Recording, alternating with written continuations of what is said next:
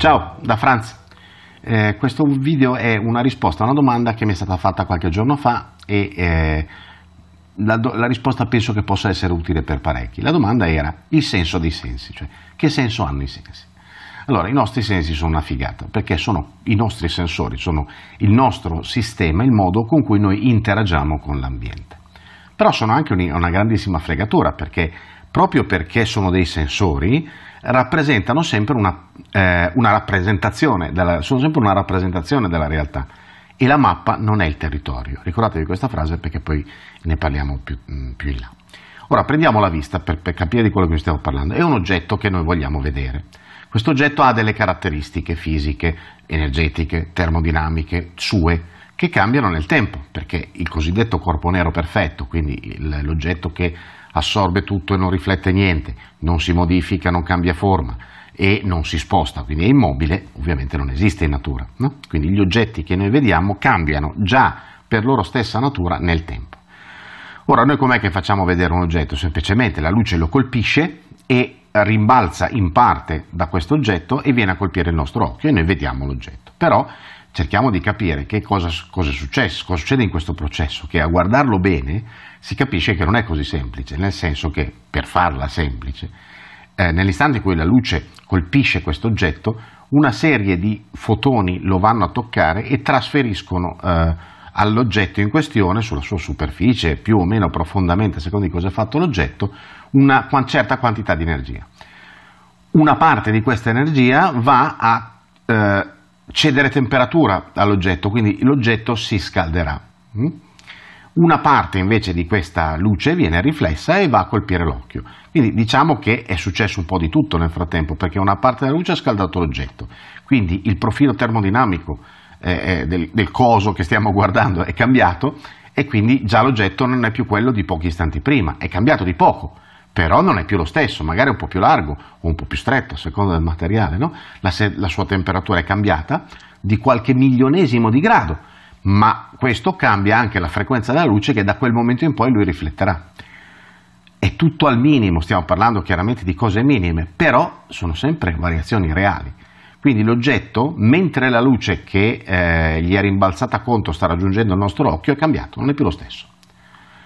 Ora, la luce cosa fa? Entra attraverso la cornea, in corrispondenza della pupilla, e la cornea è, la cornea, scusate, il nostro occhio è formato all'interno da un materiale organico trasparente, ma è pur sempre materiale, quindi la frequenza della luce mentre passa attraverso il liquore, attraverso gli vari strati che compongono il nostro occhio, cambia, quindi cambia colore.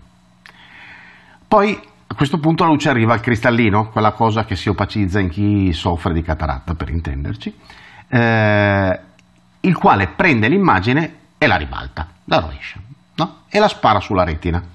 La retina, nel frattempo ovviamente c'è stato qualche cambiamento, no? nel frattempo, tra quello che era, quello che è partito dall'oggetto e quello che è arrivato sulla retina. Però il fatto è che la faccenda qui si complica ulteriormente, perché sulla, lece, sulla retina c'è una certa serie di cellule sono presenti diverse forme, bla bla bla, e queste cellule reagiscono ai vari colori, cioè alle varie frequenze.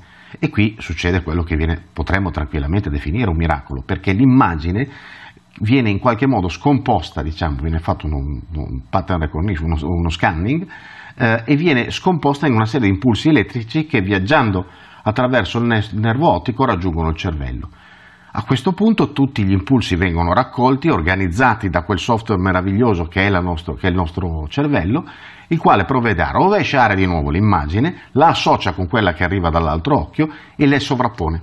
Sovrappone le due immagini e genera un'unica visione tridimensionale. Quindi, riassumiamo, il colore non è più quello dell'oggetto originale, perché la luce ha cambiato frequenza 3 o 4 volte da quando l'ha lasciato.